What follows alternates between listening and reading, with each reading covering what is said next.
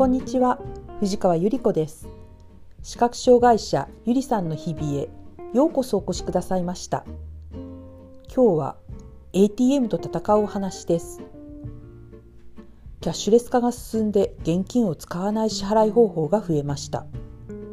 私の場合なのですが公共交通機関を使うときはパスモを使って乗り降りします。そのパスモにはオートチャージ機能を追加してあって残額が1000円を切ったら2000円。提携クレジットカードからチャージされるように設定してあります。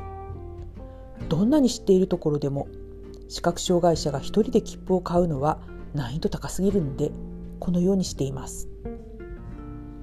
お財布の中には現金とクレジットカードも入っています。ところがね見えなくなってからはクレジットカード払いをすることはほぼなくなりました。信頼できる人と買い物に行ってクレカ払いをする時だけ私は今いくらの買い物と金額に対してサインするのですか？と確認してからサインしています。暗証番号の時はかなり戸惑いますけれど大抵の数字キーには5の位置にポッチがついているのでそこを起点にして自分の暗証番号を押します。海外生活が長かったのでサインをするという行為は日本で言うと印鑑を押すというくらいと同じくらいの責任を負うことになるというのを感じているんです。ここには見えないからとか老齢になったからなどというエクスキューズは通用しません。ちゃんと確認することはとても大切なことだということを若い時は父親から教わり結婚してからも夫と共に胸に刻んでいることです。さて少し話がそれました。現金というのはやはり大切でありどんなにキャッシュレス化が進んでもおそらく私は主に現金とクレカの買い物がメインになるのではないかと思っています。1ヶ月に1回か2回 ATM へ現金引き出しに行くのが大人になってからの長い長い習慣です。まだ目の病気が発覚していなくてそれでも老眼かしら？見えにくいなと思い始めた頃 ATM での操作は結構神経を使いました。若い頃前におじさんやおばさんがもたもたと機械操作しているとああもうさっさとできないのかなとイライラすることがありました。自分がまさにその年代となって老眼でまあ当時はねそう思っていたんですけれどもたもたもたもた操作していると後ろの方から無言の圧を感じたりたまに舌打ちしたりとかため息が聞こえたりしてもうものすごく焦っていました。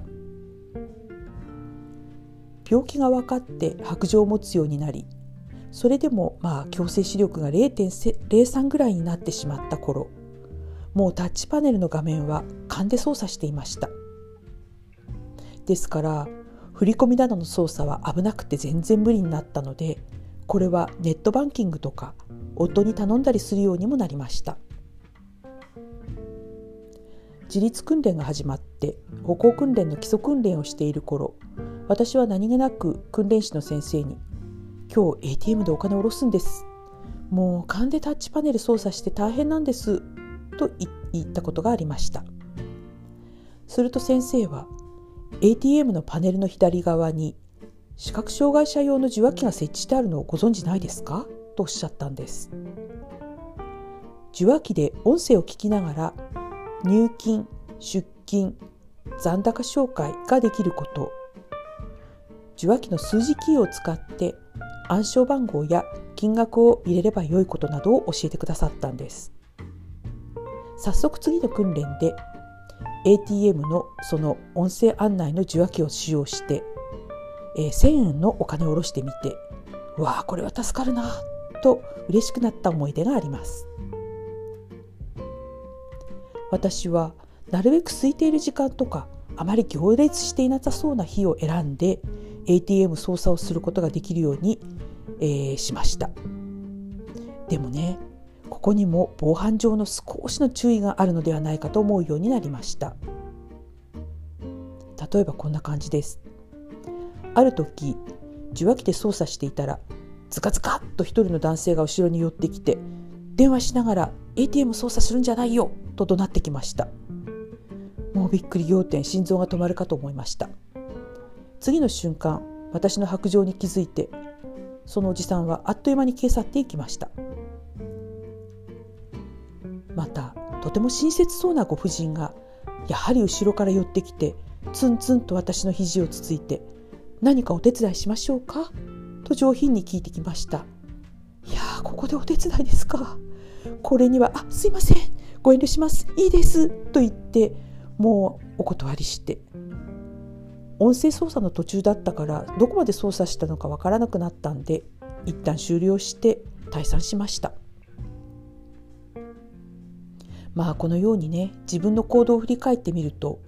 空いているところとか空いている日にこだわってしまうと結局人気がないところになるということに気づいたんです。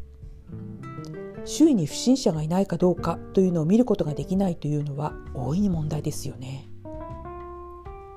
まあこのようなことを思ってある程度は夫に頼んだりそして私が一人で ATM を使う状況の時は銀行の支店の中行員さんがいる時間帯に処理した方が良いかもしれないと思うようになりました。まあこのようにしてね自分ので自分のお金を管理するという自由というんでしょうかね。そういうのを保ちたいと頑張っています。上手にうまく家計簿の管理ができるようになることを考えてもうちょっとうまくねキャッシュレス支払いも導入するのもいいかなと思う今日この頃です。おじさんおばさんの中途視覚障害者の方々みんなどうしているのかしら。今日もお聞きくださいましてありがとうございました。皆様の日常が安全でお幸せでありますよう心からお祈りいたします。ではまた次回。